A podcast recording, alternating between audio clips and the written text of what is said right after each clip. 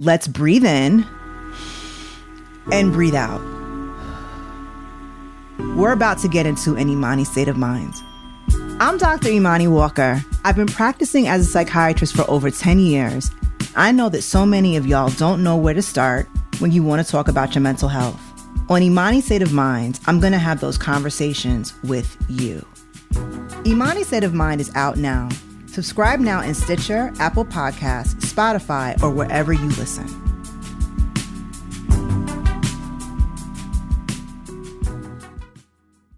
This was almost the perfect murder. Introducing a new podcast from Court TV They were killed by their own children. Murder and the Menendez Brothers. I just started firing. What was in front of you? My parents. Oh, that is on tape. Murder and the Menendez Brothers. A Court TV mystery. Available now. Listen in Stitcher, Apple Podcasts, or your favorite podcast app.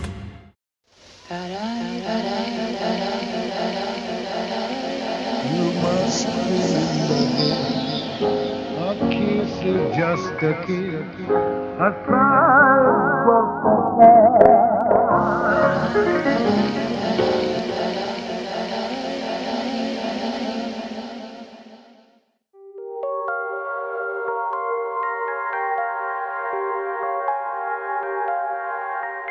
Welcome to another season of You Must Remember This, a summer season. This season is pretty much the opposite of our last season, which was on the Hollywood blacklist and which was very long, very serious, and very male. This season is designed to be the You Must Remember This version of a beach read. Between now and the end of August, we're going to tell six stories about the life and career of Joan Crawford. Actually, I think I was just born dancing, and that's all I ever wanted to do in life. I know what you like. Now, why can't you be friendly? But I am being friendly. No, I mean it. Friendship's much more lasting than love. It's called, uh, um. What's keeping you awake? Dreams. Bad dreams. I don't see how any home can be complete without children. I'm sorry this had to happen. No, you're going to listen. Most of these stories will take as their starting or central point a person or event that was crucial to a time in Crawford's life and a specific era in Hollywood history in which she moved. Why Joan Crawford? Well, as we'll see, in some ways, Crawford was the quintessential female star of the 20th century, whose career spanned the entirety of the classical Hollywood era and whose star image was completely tied into the ebbs and flows of the studio system. At the same time, she was a completely self made woman who began her life in middle American poverty and had become one of the most famous women in America before she was 25. When given a token shot in Hollywood, she quickly grasped the ways in which she could use her sexuality to her advantage, while also remaking herself inside and out to better fit the archetype that her studio could sell. She married the son of the most famous man in Hollywood of the previous generation. Then she married a serious actor who couldn't quite manage his own stardom. In between, she began a long running affair with Hollywood's greatest icon of manhood of the 1930s. Her career flagged as she aged, and then she came back and won the Best Actress Oscar for the ultimate tragic strong woman film, Mildred Pierce, when she was in her early 40s. In her middle age, Joan Crawford became a new kind of star, moving between women's melodramas and genre films, and gamely lending her iconic image to meta minded directors like Otto Preminger and Nicholas Ray.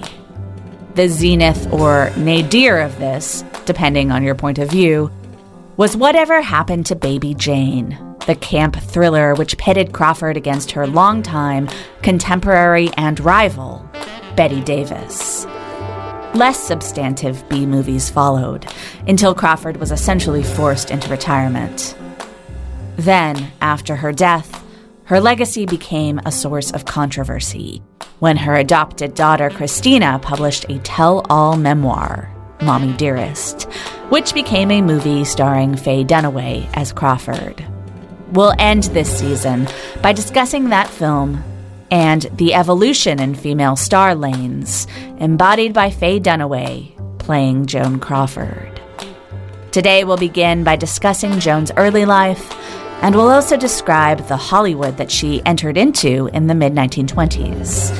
We'll approach the latter by focusing on the father of Joan's future first husband and the king of Hollywood in the late teens and 1920s, Douglas Fairbanks. Join us, won't you, for the first chapter of Six Degrees of Joan Crawford.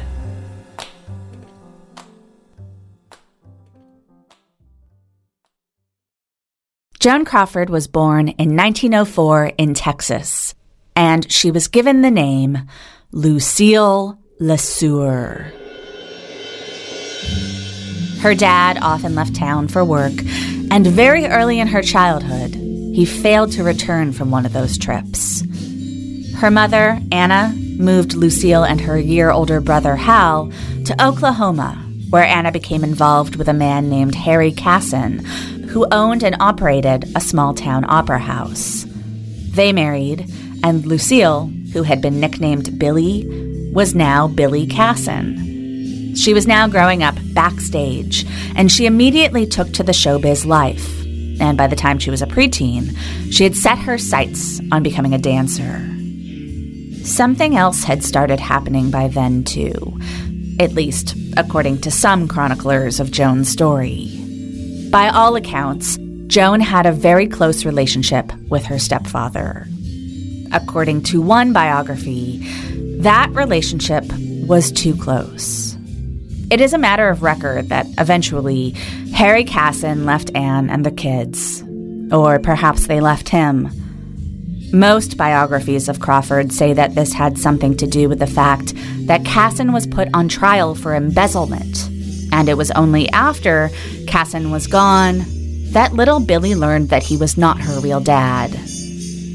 But the book Joan Crawford The Essential Biography claims that Anna's marriage with Casson fell apart because Anna discovered that her husband had been having sex with her daughter for years, starting when Joan was just 11. While today, almost anyone would call this child abuse, biographers Lawrence Quirk and William Schoell, who spoke with Crawford many times before she died, often in informal settings when Crawford was likely drinking, quote her as taking responsibility for the relationship. Wasn't incest, the authors claim, Crawford said. We weren't even related. He was gentle and kind, and I led him into it. This is quite a thing for an elderly woman to say about her 11 year old self. And the fact that it appears in no other biography of Crawford, not even the trashiest one, says to me that it's either a legit exclusive or something that, for whatever reason, later biographers deemed too specious to print. Quirk and Schoell were criticized in reviews of their book for leaning too heavily on Crawford herself as a source. But absolutely the same could be said of Charlotte Chandler's Crawford biography, letting stars speak for themselves being kind of Charlotte Chandler's thing, and David Bret's book isn't sourced at all. Donald Spoto's book on Crawford says that Anna's next partner, Harry Huff, was, quote, caught in the act of fondling Crawford, and this precipitated Crawford being shipped off to boarding school. Most of the other books include some version of that story as well. I can't account for why only that one book dealt with the alleged Casson abuse, which the authors stress that it was, even while forwarding Joan's quote stating that it wasn't. I'm including this in our story because from my reading about Crawford, it seems like the kind of thing she might say.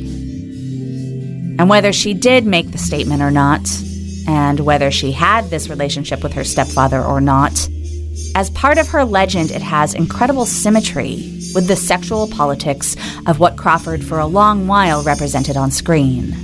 Especially in pre code movies, Crawford would frequently play women who allowed themselves to be exploited by men while presenting her participation in that exploitation as her choice.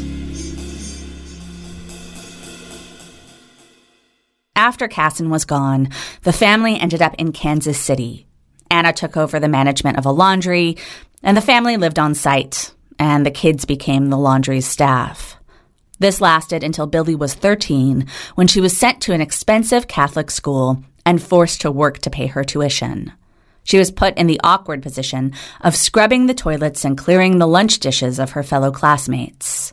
At 15, after Anna took up with Harry Huff, Billy was sent to a boarding school, where she also had to work to pay her way. And here the work was even harder. After she became Joan Crawford, she would claim that the headmistress treated her like a slave, forcing her to clean from dawn to nightfall, usually in lieu of going to class. But she couldn't go home. As Joan later saw it, she was being punished for supposedly stealing her mom's last husband. My mother was afraid that I'd seduce the new man in her life, not the other way around. I was older, aware of my sexuality, and so were all the boys. My mother was jealous of me and wanted me out of her life. Somehow, without having had a real high school education, Billy was allowed to enroll at Stephens College in Columbia, Missouri. There, she found a mentor and father figure in the school president, Dr. James Wood. But the future Joan Crawford, boy crazy and with her heart set on dancing for a living, and resentful of the rich bitches who looked down on her and her cheap clothes, was not long for college. By 1921, she had moved back in with her mom and her mom's boyfriend in Kansas City and was working in a department store. She went to an open call audition for dancers for a traveling show, and much to her own surprise, she got the job. For her professional debut, Billy decided to professionally revert back to her given name, Lucille LeSueur. Those close to her continued to call her Billy, at least for a while. That show was a bust, and Billy was at a crossroads. Feeling like there was nothing left for her in Kansas City but dead end retail jobs and a family that didn't want her, she decided to go to Chicago. In Chicago, Billy looked up a guy named Ernie Young, an agent who she had heard was a quote unquote casting couch cougar. So Joan, as she put it, jumped on Ernie's couch and emerged with a job dancing in a local nightclub. There she was seen by New York theater producer J.J. Shubert, and soon, Billy was dancing on Broadway. Billy loved New York and loved the chorus girl lifestyle. She loved being surrounded by adoring men, many of whom were eager to spoil her in exchange for her company. And she loved being good at her job. A few years went by, and then Lucille met Harry Rapf. Rapf was a producer at the newly formed Metro Goldwyn Mayer Studios, and he had come to New York looking for talent. Looking for talent usually meant exchanging promises of stardom for sex. And it appears that this is the way it started with Rapf and Lucille, too. She made a screen test, and quid pro quo was exchanged. But whether it was the quality of the screen test or the quality of something else, Rapf made good on his promises to Lucille. He got her a standard contract at MGM and put her on a train for Los Angeles in 1924. When the future Joan Crawford arrived in Hollywood in 1924, the film industry was suffering from a bit of shell shock, adapting to the presence of Will Hays, the former Postmaster General who had been hired to serve as a censorship czar in the aftermath of a number of scandals, including the rape trials of Fatty Arbuckle and the murder of director William Desmond Taylor. Gloria Swanson and Harold Lloyd were reliably turning out hits. Clark Gable made his film debut. And one of the biggest films of the year, The Thief of Baghdad, was made by the man who would, in five years' time, become Billy's reluctant father in law. In 1924, Douglas Fairbanks was in the prime of the second phase of his career. Like his famous wife, Mary Pickford, Douglas started out playing adults and moved into playing adolescents. Yet he was no ingenue in ringlets. Even when he was playing Robin Hood and D'Artagnan while on the verge of turning 40, Fairbanks's image combined boyish spirit with a dark tan and chiseled, capable physique. Famous since 1915 when his first film, The Lamb, had been a smash hit, Fairbanks had remade his screen career in 1920. Before that, his persona had been all can do physical comedy, rooted in the actor's personal belief in the Teddy Roosevelt model of manhood. Though he did, during the first part of his career, make movies with fantasy elements, up to and including his own superhuman stunt work, these were comparatively realistic films compared to what came next, which could be summed up as the swashbuckling years. Fairbanks grew up in Denver. His father, Hezekiah Ullman, was his mother's third husband. He was a lawyer who had helped her secure a divorce from her second husband, and then abandoned his own family in order to marry Douglas's mom and have two kids with her. Douglas Fairbanks probably didn't even know that his father was a bigamist, and yet he still harbored two sources of shame about his dad the fact that Ullman was Jewish, and that he abandoned Douglas, his brother, and his mother when Douglas was five. Fairbanks was the name of his mother's long deceased first husband. At the age of 16, Douglas Fairbanks was determined to leave home. He was either going to join a Christian mission to Africa or join a traveling theater troupe. Weighing the alternatives, his mother gave her blessing to the actor's life. Broadway stardom followed, as did a marriage to Beth Sully, an heiress and shrewd businesswoman who would manage Fairbanks's career and professional affairs for the next 10 years. She'd also bear him a son, Douglas Fairbanks Jr., in 1909. In 1915, Fairbanks was lured to Hollywood. It's almost surprising that it took that long, given how easily and perfectly Fairbanks adapted to working before the camera. Here was an actor whose stage reviews often noted that he wasn't exactly handsome. And yet, from his first film on, he became early Hollywood's defining model of male virility. It was a time when such roles were open for walk ins. Hollywood is a world being made, he observed of his first days in the company town. Topsy turvy, bums, college athletes, prize fighters, professors, all out there, all tossed together as if by an eruption, by a volcano. It's important to note how massively the film industry changed after 1915, the year that marked the film release of The Birth of a Nation.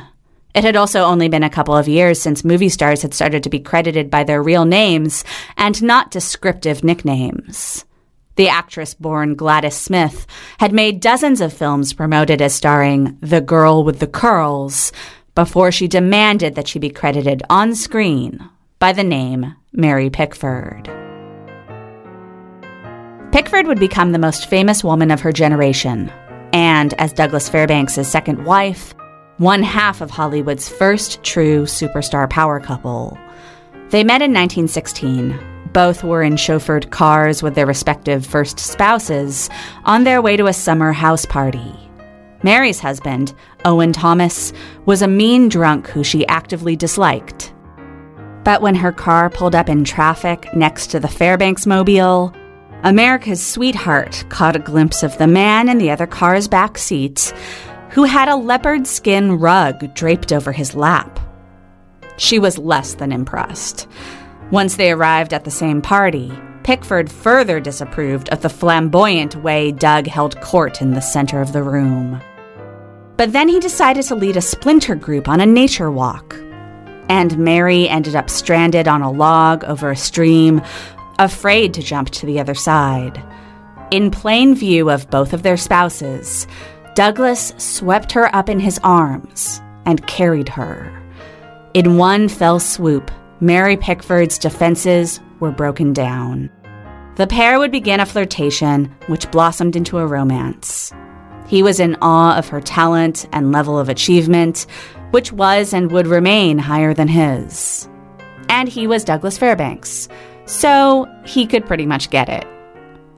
But they were both Catholics, and neither took untangling their existing marriages lightly. When World War I got underway, Fairbanks and Pickford, along with Charlie Chaplin, were at the forefront of the effort to rouse enthusiasm for the fight by tirelessly making public appearances and selling war bonds. Fairbanks went a step further by producing and starring in a bunch of propaganda films, and even working war propaganda into his own, ostensibly normal films.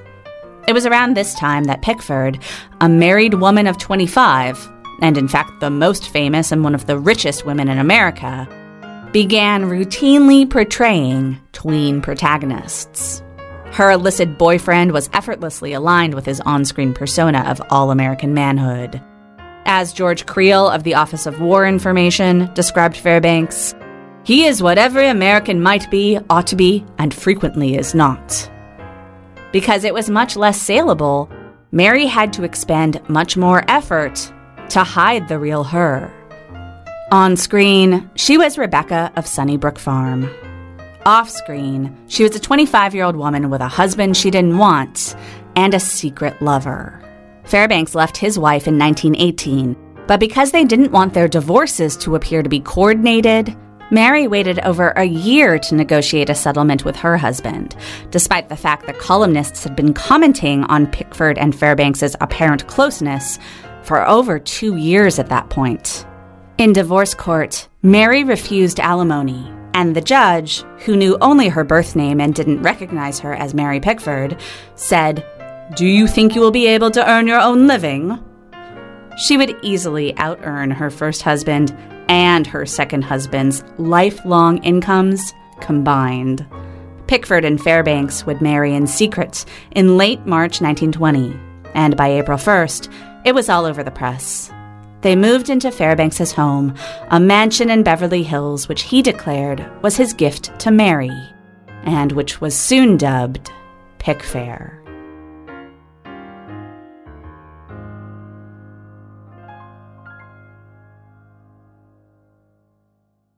It's perhaps fitting that Fairbanks's transition from comedies set in something like real life to fantasy action pictures set in the past and or in far-off lands coincided with his marriage to his only match in terms of movie stardom. In tacitly acknowledging the years long illicit affair that broke up both of their first marriages by making their union official as soon as they legally could and emerging more famous and beloved than ever, Mary and Doug were demonstrating that the rules of everyday reality didn't apply to them. Part of Fairbanks' success as an actor owed to his success as a producer and guiding creative force of his movies. From close to the very beginning, he had a hand in choosing the scenario and intertitle writers of his films, as well as his directors. He worked frequently with wife and husband writing and directing team Anita Loos and John Emerson, as well as director Allan Dwan.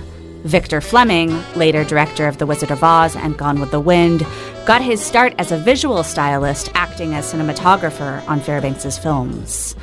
Fairbanks was able to exercise even more control after he, Pickford, Chaplin, and D.W. Griffith teamed up to form United Artists.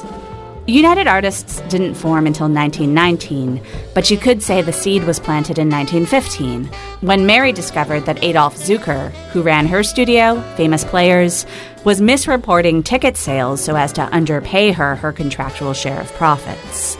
When her contract was up for renewal, Pickford was able to play hardball, and she received a very lucrative new deal and her own shingle under which to produce her movies. Soon thereafter, Fairbanks joined Pickford at Famous Players, which would soon be known as Paramount. Then, the major film exhibitors banded together to form a distribution company called First National, which signed Mary Pickford and Charlie Chaplin. But by the time Fairbanks' contract at Paramount was nearing its end, he and Chaplin heard a rumor that First National and Paramount were talking about merging. If this happened, it would create a studio monopoly and it would be disastrous for big stars like themselves, who would suddenly have no bargaining power.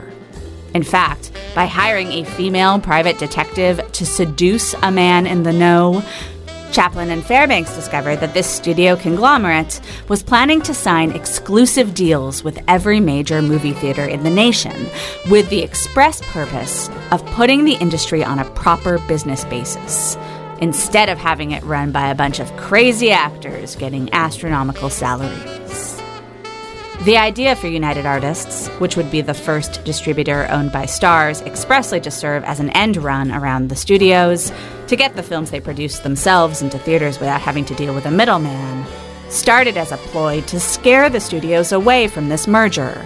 But it got a seriousness of purpose when B.P. Schulberg and Hiram Abrams, two employees of Paramount, secretly drafted a document titled 80 Reasons for United Artists to inspire Chaplin, Fairbanks, Mary Pickford, D.W. Griffith, and Western star William S. Hart to band together and to hire Abrams and Schulberg to help them.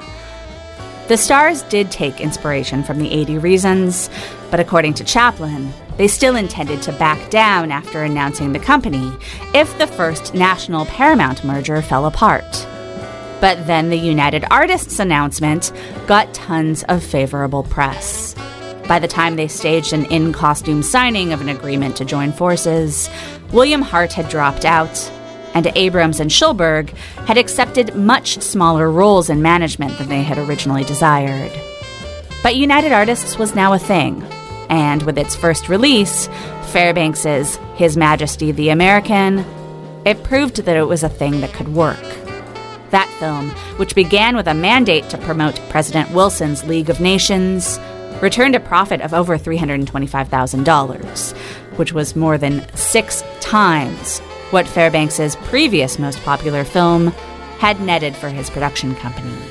Freed from having to work at the fast, factory like pace set by a studio, over the course of the 1920s, Fairbanks made eight silent, swashbuckling action films, each one attempting to outdo the last in terms of the lavishness of its sets and the impossibility of its spectacle.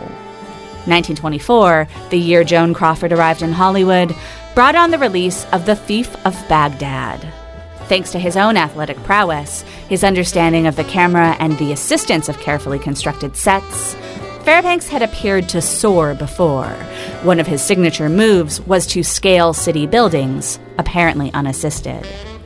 But in The Thief of Baghdad, in just one example of the groundbreaking special effects his films were beginning to employ, he glided through the sky on a flying carpet, smilingly overseeing his domain. Fairbanks's exceptionalism was part of his brand, that he was capable of unique things and could get away with unique things, that he was the only one who had the money and power to mount such spectacles, and he was the only man in Hollywood whose persona was perfectly matched to it. All of this began to be worked into the marketing of his movies. With The Black Pirate in 1926, Fairbanks had another innovation to show off. This would be the first feature film shot in Technicolor. Only Douglas Fairbanks could make such a picture, read the ads for The Black Pirate, in glorious natural colors.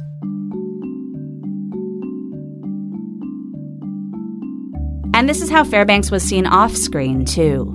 Pickfair was perceived as Doug and Mary's palace on a hill, where they held court over a kingdom, Hollywood, which they presided over with the same ease and grace which marked Fairbanks's movie stunts. Pickfair was run like an old fashioned English country house. Downton Abbey, essentially, except without a retinue of daughters that needed marrying off. But certainly it was Beverly Hills' most robust domestic employer. Everyone in Hollywood wanted to be invited to Pickfair, but to earn an invitation, you had to prove that you were cut from the best cloth. The dinner table was set for 15 every night, and Charlie Chaplin had a designated guest room where he crashed frequently. In 1922, Chaplin bought the parcel of land next door to Pickfair, telling his assistant, I've just bought a hill. Get me a house. Douglas Fairbanks and Mary Pickford were the first movie stars referred to as royalty, the king and queen of Hollywood. They wouldn't be the last. By 1925, over at MGM, Norma Shearer was being called the Queen of the Lot. Not because her celebrity matched Pickford's, but because she was romantically involved with genius producer Irving Thalberg. and thus she was treated like a species above most of the studio's subjects. Billy got to see this firsthand right away. Her first job at MGM was doubling for Shearer in Lady of the Night, and then she had a supporting role in another vehicle for the Queen of the Lot, Pretty Ladies. Quickly, Billy came to the realization that a lowly subject such as herself couldn't compete with a queen on the queen's terms in the royal court. And no one at MGM was going to teach her how to conquer MGM. It was apparent from the start that they had hired her to be what future MGM star Lana Turner referred to as a six month option girl, which meant that she was expected to do what she was told for six months, and that most of what she would be told to do was to be an agreeable date to studio executives and or men from out of town whom the studio executives wanted to impress.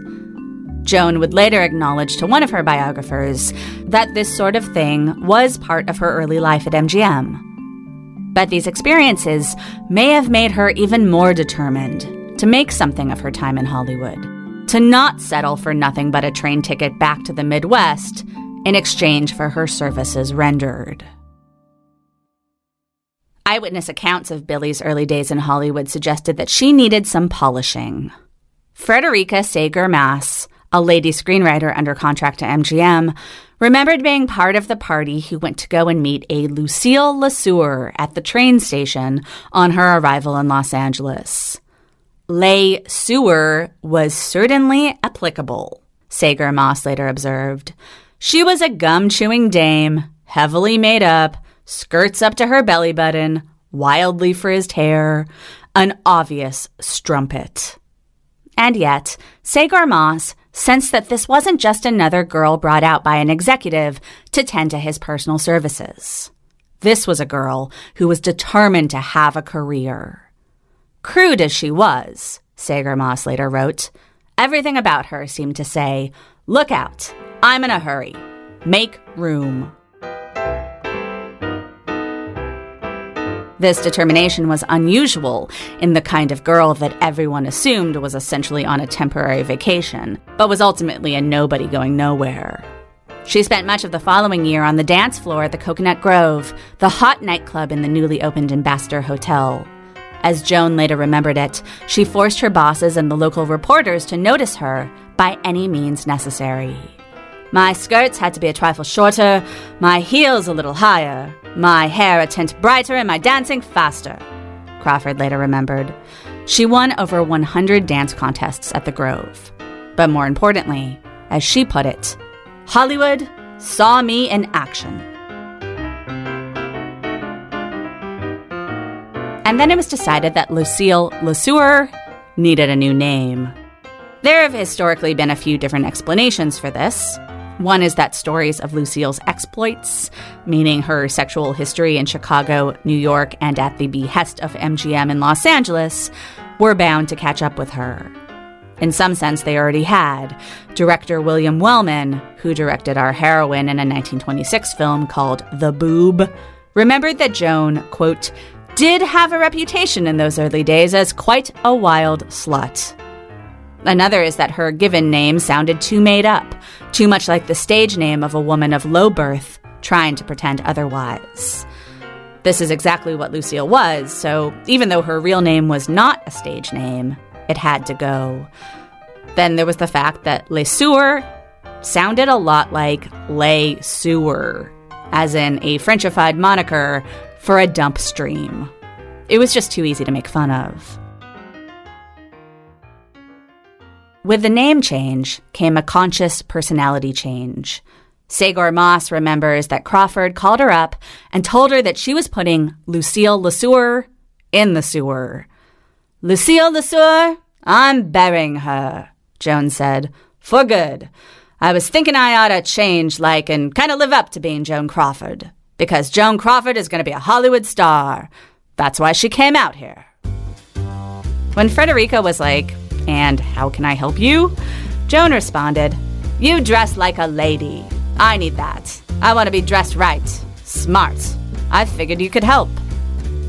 The screenwriter took the starlet shopping for lady clothes dark suits and dresses, matching coats and handbags. and Joan herself got to work adopting the personality that went with the clothes. She studied French and a proper English diction. She started reading voraciously, both actual books and the dictionary. It became impossible to write her off as just a wild slut. And the more powerful she became, the more she was free to pursue her sexual appetite without a care for what anyone thought. The name change was the first real sign that MGM, which only used her as an extra and stand in for most of her first year in Los Angeles, was starting to take the newly dubbed Joan Crawford seriously. A lot of girls made it onto the lot because one or more executives wanted to or had gone to bed with them. Not a lot of girls made it much further, probably because they were stigmatized due to their origins. Certainly, stars that rose through other means looked down on the six month option girls. But Louis B. Mayer saw something in Joan that made him not care much where she came from or how she got to his studio. Her past was not something that would go away easily. Once Joan was flush enough to rent a decent house, her brother and mother came out of the woodwork, showing up in Los Angeles to help her spend her newfound comparative riches. When Joan would threaten to cut them off, they would threaten to sell or spread stories about what Billie and Lucille got up to before Joan started running the show. According to one biographer, Joan's brother Hal is the source of the story that Joan appeared in a porn film before she was famous. This biographer says that story was false. There is other testimony that suggests otherwise, however, which we'll get to next week. Of the many silent films Joan appeared in during her first years at MGM, a few stand out. One is The Unknown, a Carney pick starring Lon Chaney as a knife thrower who pretends to be armless. And Joan is the beautiful girl he loves, who happens to be afraid to be touched. The modern day reviews I've read of The Unknown invariably comment on Joan's incredible beauty, as though it's a surprise. That's definitely an indication of the extent to which Crawford's entire, nearly 50 year career has been reduced to one or two images the big lips and padded shoulders of Mildred Pierce, and its camp parody in Mommy Dearest. Of course, Crawford was naturally gifted with a face and body that the camera loved. The bombshells who came later had curves in all the right places. Joan Crawford had angles in all the right places. With The Unknown, for the first time, critics noticed Joan and included praise for her in their write ups of the film. This convinced MGM it was time to pair her with a top flight male star, and John Gilbert was the one they picked. This was a good choice in Joan's mind. As she later explained, our chemistry on screen may have been pretty hot. Let's face it, as a couple, we were pure sex. I think the first time that ever really came across with one of my leading men. But Gilbert showed no interest in carrying that pure sex off screen. He was too obsessed with Greta Garbo at the time. The difference between Garbo and Crawford may not have been so apparent to the public in 1927, before Joan's star image had fully coalesced, but by the time they appeared together in the same film, the mega hit Grand Hotel, it would be impossible to ignore. In two short years at MGM, the former Lucille LeSueur had come a long way.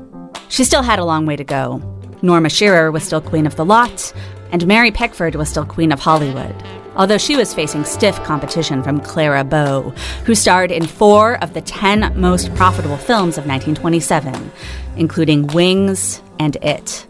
The next few years would be challenging ones at Pickfair. My Best Girl, Pickford's hit film of 1927, would be her last silent.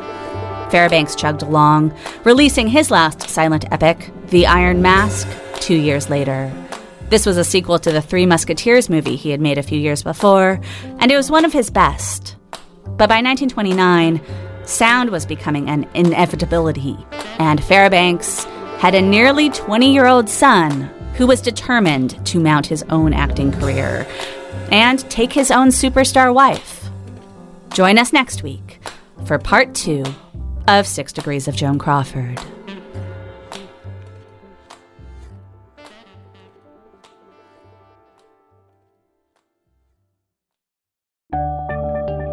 Thanks for listening to You Must Remember This. This episode was written, produced, and narrated by Karina Longworth. That's me. This episode was edited by Sam Dingman. Our research and production assistant is Lindsay D. Schoenholtz, and our logo was designed by Teddy Blanks. You can find more information about this episode and other episodes at our website, you must remember this podcast.com. If you like the show, please tell anyone you can, any way that you can. Subscribing to us on iTunes and rating and reviewing the show there really helps other people find it. You can also follow us on Twitter at Remember This Pod, or find us on Facebook or Instagram too. We'll be back next week with another tale from the secrets and or forgotten histories of Hollywood's first century. Join us then, won't you? Good night.